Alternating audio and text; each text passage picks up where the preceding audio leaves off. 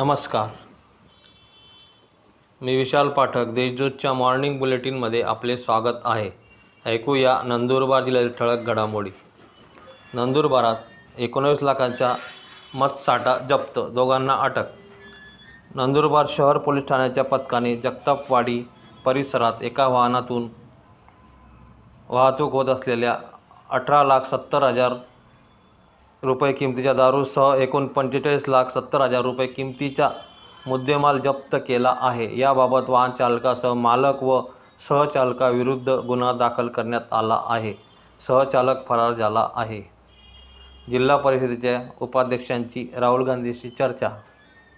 नंदुरबार येथील जिल्हा परिषद उपाध्यक्ष सुहास नाईक लोकसंघर्ष मोर्चाच्या नेत्या तथा भारत जोडो अभियान संयोजक श्रीमती प्रतिभा शिंदे यांनी काँग्रेसचे राष्ट्रीय अध्यक्ष मल्लिकार्जुन खरगे राहुल गांधी यांची दिल्ली येथे भेट घेऊन चर्चा केली. या भेटीत त्यांनी विधानसभा निवडणुकीबाबत चर्चा केल्याचे समजते. मोहिदा येथे सिकल सेल केंद्राचे उद्घाटन.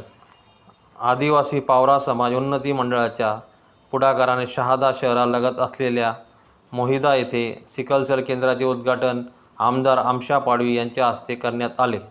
दरम्यान सिकल सेल आजारासंदर्भात प्रचार करण्यासाठी मोबाईल व्हॅन देण्याचे आमदार पाडवी यांनी जाहीर केले. तळोदा तालुक्यात संततधार पाऊस तळोदा तालुक्यात संततधार पाऊस सुरू असल्याने परिसरातील नद्या नाल्यांना पूर आला आहे. सकल भागातील रस्त्यावर पाणी वाहत असल्याचे चित्र पाहाव्यास मिळाले.